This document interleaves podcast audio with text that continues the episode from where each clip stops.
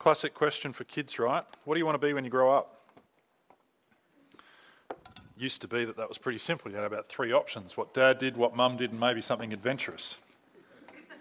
but just pause for a moment and think about the multitude of choices that a question like that opens up for kids today. Because today we get to choose pretty much everything, don't we? I mean, we get to choose our lifestyle from hairstyles to holidays and everything between. We get to choose everything about our relationships with him or with her or with them, just for now or for always. We get to make choices about our identity, whether him or her or they or part of this crew or that scene. We are spoilt for choice. And in the midst of all of that, we get to make some pretty big choices about the way that we want to view the world the kind of values that we think will matter to us, the kind of people that we want to be.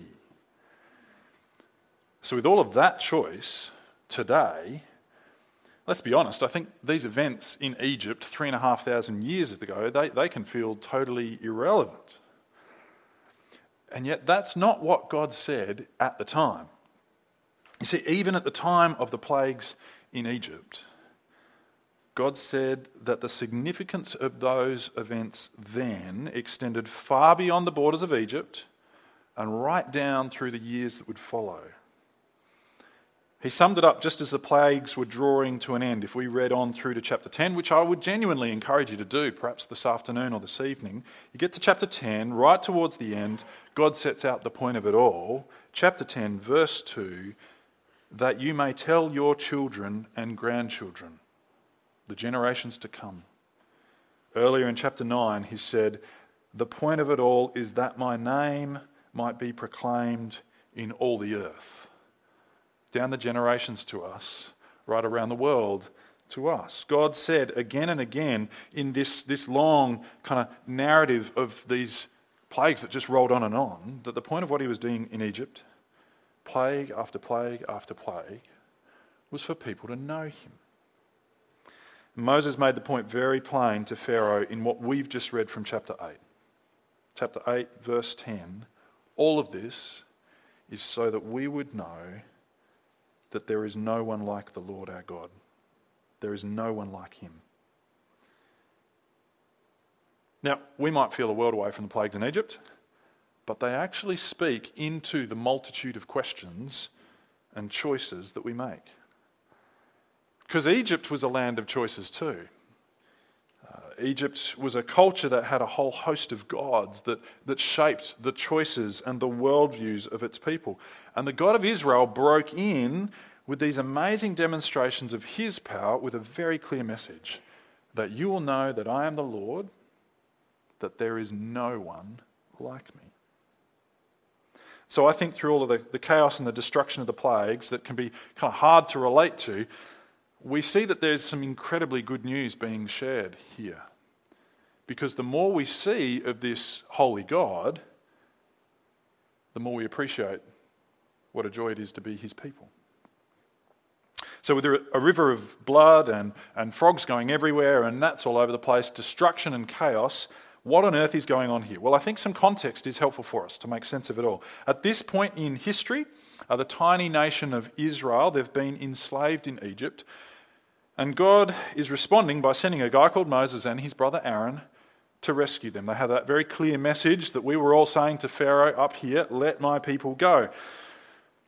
What unfolds, though, is it becomes pretty clear that this is not just telling Pharaoh to stop oppressing a minority people group, but actually, this is a battle of the gods. I mentioned Egypt was a land of many gods, and Pharaoh himself was worshipped as a god. So, this is all about Yahweh, the God of Israel, claiming that he has the authority to tell the gods of Egypt what to do. But the story's been told in a really careful way to highlight that there's actually something even bigger than that going on. This isn't just a, you know, a contest of which God has got the biggest biceps.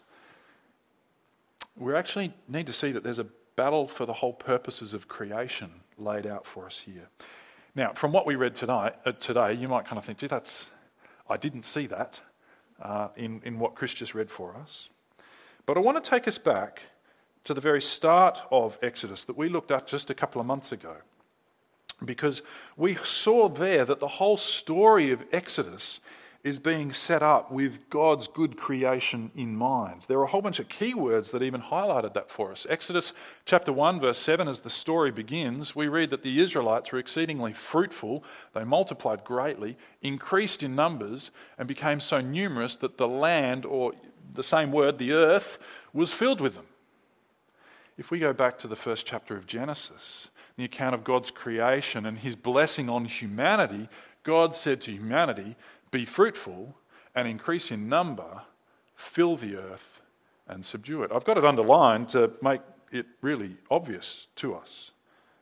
Those words from Genesis chapter 1, they are very intentionally repeated in Exodus chapter 1. God is showing us that in Israel, there's this small scale model of what God had planned for all of humanity.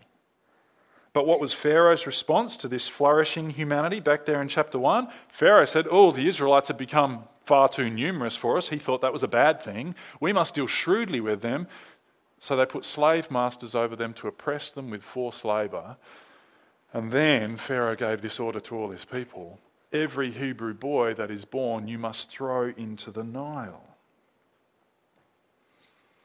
And so the connection with Genesis 1 helps us to see that this is more than just murder and slavery and oppression that Pharaoh's on about, as if that wasn't bad enough. It's actually, even potentially unwittingly, it's Pharaoh trying to sideline the very purposes of God in creation. And I don't think Pharaoh had any idea just how big a fight he'd picked. But all of this gives us context for what's going on in these really destructive plagues that we're reading about this morning. I think there's two big points that we're going to drill down into to help us to kind of appreciate the richness of this story. That as God shows that there is no one like him, well, we're seeing God's good order and the horror of chaos, and we're seeing God's overwhelming power and the futility of alternative options. It'll speak right into our lives with the multitude of choice that we face. Now, we're not going to try and read over all four chapters uh, as these plagues unpack. There is just too much information, too much to, to get our heads around, but it's, it's really rich and, and something that I'd really encourage you to read through. But as we do, there's a few things that help highlight just how carefully this story is told. Because there's a pattern that marks out three cycles of three plagues. Now, we, we read that first cycle, that's why we read of three plagues. And we read in chapter 7, verse 15, the way that God sent Moses and Aaron for the first of these plagues. God tells Moses and Aaron to go to Pharaoh in the morning as he goes out to the river, confront him on the bank of the Nile, and then say to him, Let my people go. Go to Pharaoh in the morning, confront him, and say to him, The Lord says, Let my people go. It's his early morning meeting. And that same instruction is then given at the start of the fourth and the seventh as well, creating a cycle of three. And, in the same way, we just saw that the, the second plague of the frogs, there was no early morning meeting. Just go and speak to Pharaoh. That follows the cycle as well. When we got that really brief account of the gnats, there was no conversation that Moses and Aaron had with Pharaoh. They just, they just did it, which is exactly how it turns out. The three cycles of three plagues follow the same pattern each time.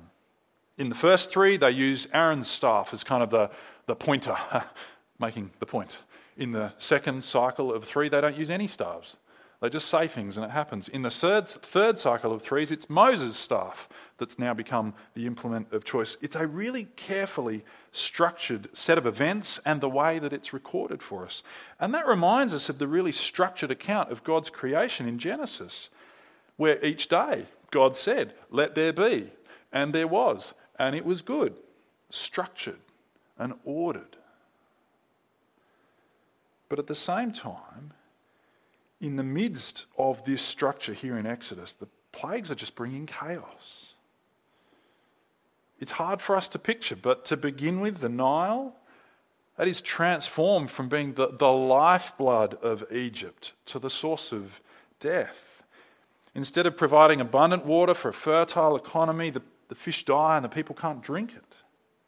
And there have been all sorts of attempts to try and give a natural explanation for what this describes. I mean, is it some kind of red algal bloom that happens to be known to exist in the Nile? Um, is, it the, is it the sudden influx of red clay sediment? Because there's a whole lot of red clay sediment around the Nile.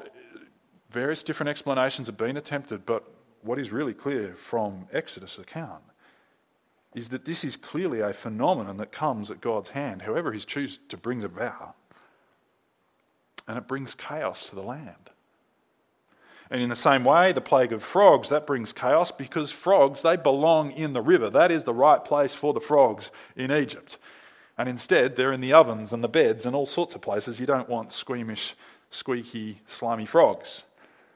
And it reminds us that this is the undoing of the good order that God built into creation. When God created, He created a space, the sky or the sea, and he filled it with creatures that belong there the birds in the sky, the fish in the sea, and, and now we've got frogs everywhere they don't belong. And as the plagues roll on and on, they are structured, intentional demonstrations of the horror of chaos. When God's good order of creation is turned on its head. Now, that actually comes through most of all in the third of these cycles of plagues, where God symbolically winds back the very fabric of creation itself. So the third cycle begins with a plague of hail, a catastrophic hailstorm, the worst that has ever been seen in Egypt or will be seen again, is, is how it's reported in Exodus. It's a storm where God actually, in grace, gives, gives Pharaoh the warning this is going to be so terrible that anyone caught out in it, animal or person, will, will die. And so there's this amazing little scene where some people amongst the Egyptians have actually realized it's worth paying attention to what God says, and they bring their people and their, their, their livestock in and take shelter. And, but everyone who is left out, animal or person who is left out in the storm, dies. It's the first plague that actually takes human life. But we should remember that from that first chapter of the Bible, people and animals, they are the things that God made at the end of his creating work, kind of the climax of his creation.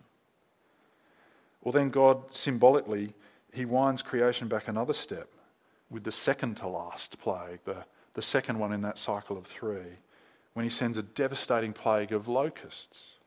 If we read chapter 10, verse 15, we read that these locusts devoured everything that was left after the hail, everything growing in the field and the fruit on the trees. Nothing green remained on tree or plant in all of the land of Egypt.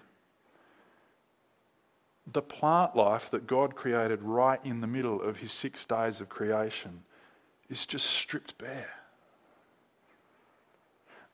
And then in the third plague of the third cycle, God takes it right back to the beginning when he, when he leaves them in utter darkness. Because how did God begin it all? He said, Let there be light. And now he's turned the lights out. And I don't think Pharaoh knew just how big a fight he'd picked. That with his agenda of oppression, trying to wipe out a thriving Israel, Pharaoh was running right across the grain of God's good purposes for creation. And in these plagues, God gives Pharaoh a taste of what it would be like for God's good order, God's good purposes to give way to chaos. And it's horrific. And it really is horrific. I think James sort of captured just that, that endless cycle that it would have been. But what would it have been like to have been a, an Egyptian going about your daily business?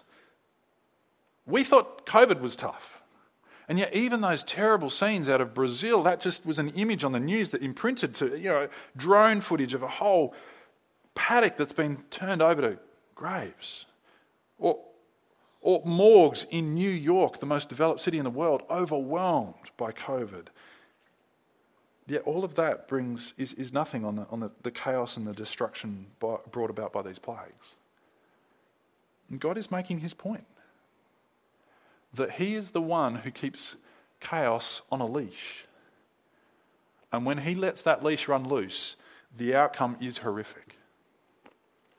So, for all of the destruction and the horror of these plagues, there is actually a kindness from God in sending them and limiting them. The chaos was still on a tight leash, so he could end the frogs with a word of prayer from Moses.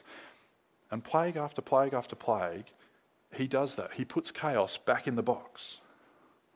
But the point is clear you disregard God's good order at your peril. So, what do we do with that today?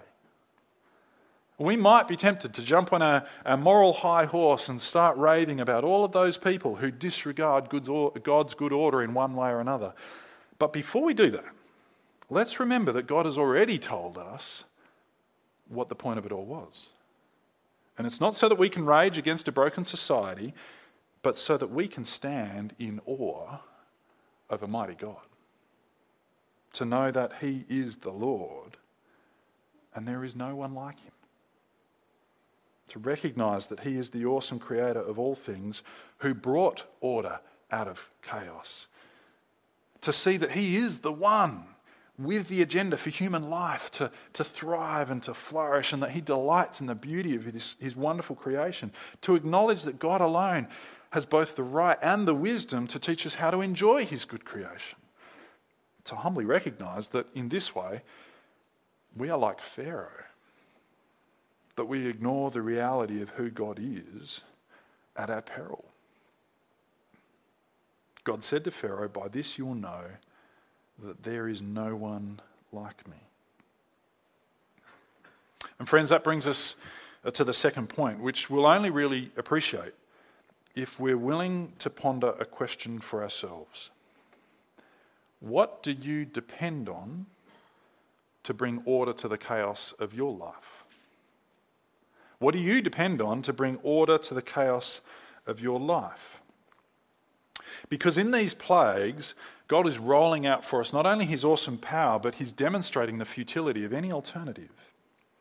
And we actually saw that if we kind of recognize the character uh, play that was going on in what we just read. We saw how futile the alternatives were in those first three plagues. When God turned the water of Egypt to blood, Pharaoh's magicians, they were able to, they were able to sort of step up and meet him on that. They could do it.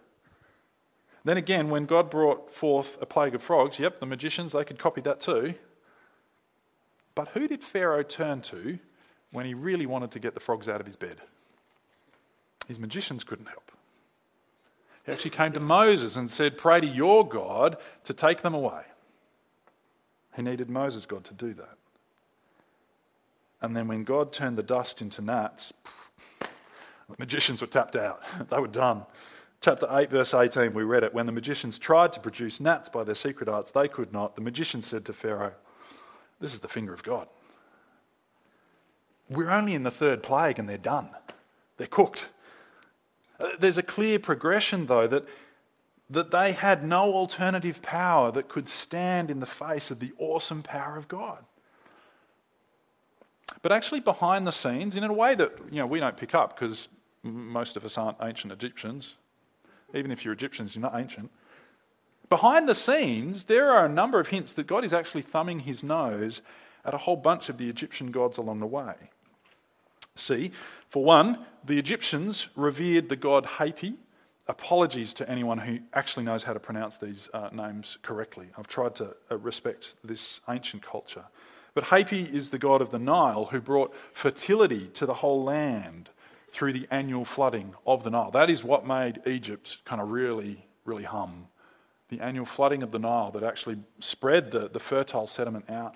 And Hapi was the god who was worshipped as, as being behind all of that. What would it have looked like for your average Egyptian to see the Nile rendered lifeless? Similarly, the Egyptian goddess of fertility and childbirth, Heket, was pictured with a frog head. So I wonder if the Egyptians thought of her when they were hit with a plague of frogs. Now, various people have suggested all sorts of other potential parallels, but I think the most profound challenge is thrown down in the darkness of the ninth plague. Because at the head of all of their pantheon of gods in Egypt was the sun god Ra. He's pictured here with a, a sun disk above his head. Ra was the source of energy and creation and the head over the whole household of gods. And he was considered to be kind of the God and the father of Pharaoh, the king. And in the ninth plague, what does God do? He turns out the lights. Three days with no sun, just total darkness. It's a demonstration of his power that literally overshadows any alternatives that the Egyptians might have turned to for their, their security, for their fertility, for their productivity, for their settled way of life, for their prosperity. And while it feels a world away from us, because I doubt that many of us worship the sun or have a fertility god in particular, it doesn't take much to see how those connections from Exodus run through to the incredible claims of Jesus.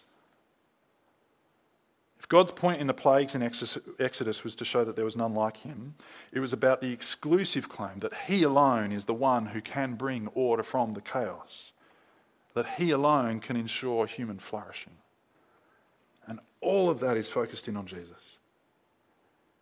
I mean, think of what he did. He demonstrated his power over creation by calming a storm with his words. He showed that, like the Creator, he can multiply and produce when he, when he, when he fed a whole crowd from a kid's lunchbox. He had the power to bring order from chaos as he healed the leper, as he cast out evil demons, that he even had power over death when he rose from the grave himself. But it wasn't just what he did. Jesus said that any alternative to him was futile, that there is no one like him. I am the way, the truth, and the life, said Jesus. No one comes to the Father except through me. Come to me, all who are weary and heavy laden, and I will give you rest, says Jesus. All authority in heaven and on earth has been given to me, says Jesus. They are incredibly bold words. There is no one else like him. And so I hope you can see the point of the question that I asked you. What do you depend on to bring order to the chaos of your life? Or to change that question around as a bit more kind of probing diagnostic, I want to ask, want you to ask yourself, what thing, if I didn't have it in my life, would leave me with a total sense of chaos? But friends, it's, it's not a question that's kind of intended to prompt us to guilt.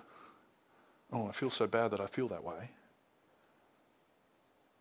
but rather the point of this question is to prompt us to a genuine faith. To faith that leans into the statement that there really is no one like him. No one else in all the universe who can tame the chaos. That any alternative that we might turn to is futile. We might not worship the sun or a frog headed fertility god. But there is no doubt that we can so easily get caught up in the world's means of trying to put chaos in a box, trying to bring order to our lives in all kinds of ways apart from Jesus. And I think if there's one thing that comes through in this sequence of nine just terrifying plagues, it is surely the patience and the kindness of God in showing us the truth.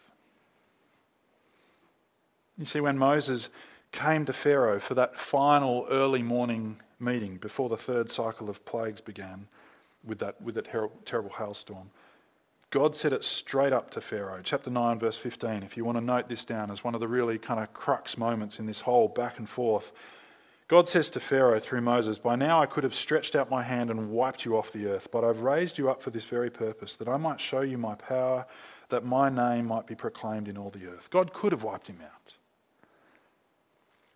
But instead, he'd given Pharaoh round after round after round of, of warning and demonstration and opportunity for Pharaoh to pause and to reconsider and, and to step back and to change course, for Pharaoh to acknowledge that there is no one like the Lord.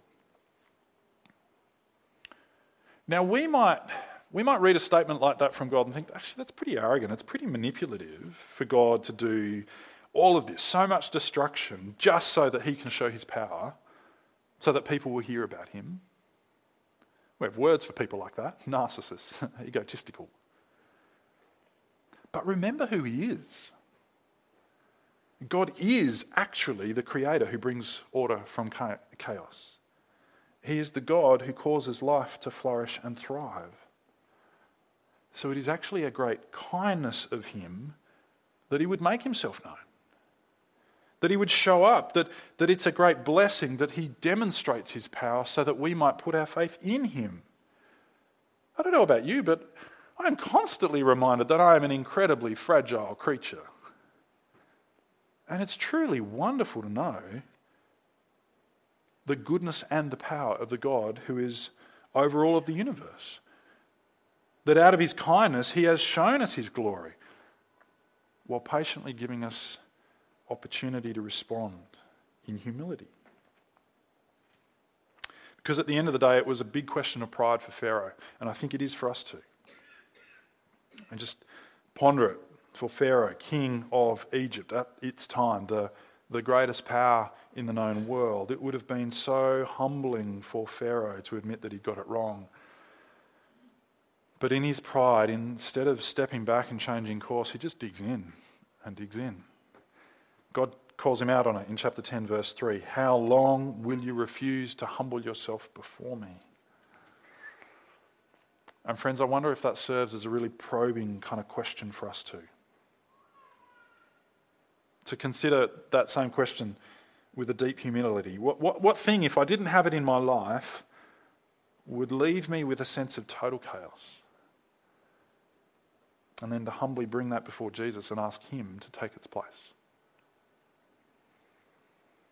Because God makes it clear that He didn't send Jesus to condemn us, but to save us. That in His great love and His patience, He sent, he sent His Son to show that there is indeed no one like Him so that we could turn from our scrambling futility, uh, our pursuit of fertility and prosperity and security, and recognize that God alone can walk us through the chaos of life without fear and with deep assurance.